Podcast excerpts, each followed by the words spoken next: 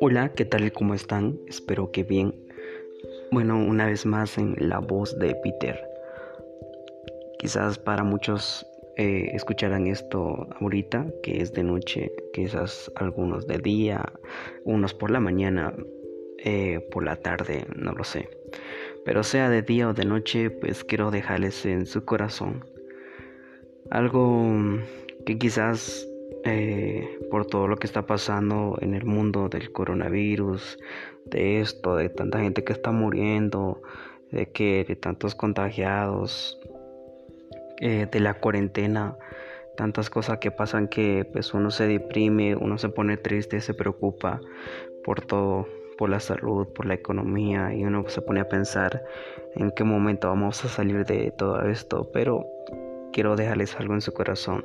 Yo sé que han escuchado por la noticia que muy pronto saldremos de esto, que la cura se está estudiando, que,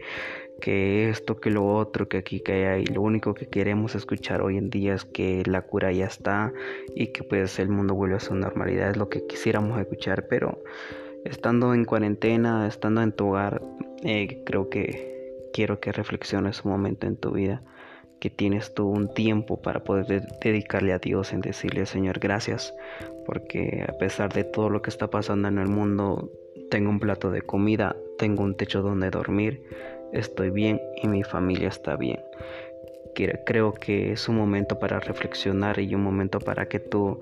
te pongas de rodilla y le, le, digas a Dios, muchas gracias Dios por todo lo que tú has hecho en mi vida, has guardado a mi familia, me has guardado a mí, nunca me hace, no me hace, no me hace falta, perdón, un plato de comida,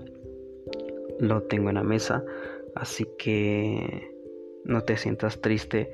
pronto saldremos de esto, estoy seguro que así será, pero mientras tanto,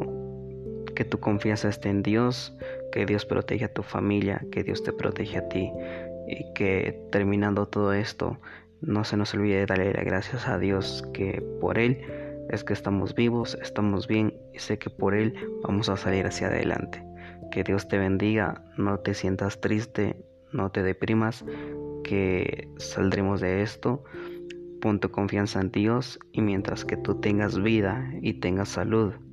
lo demás todo va a estar bien. Que Dios te bendiga.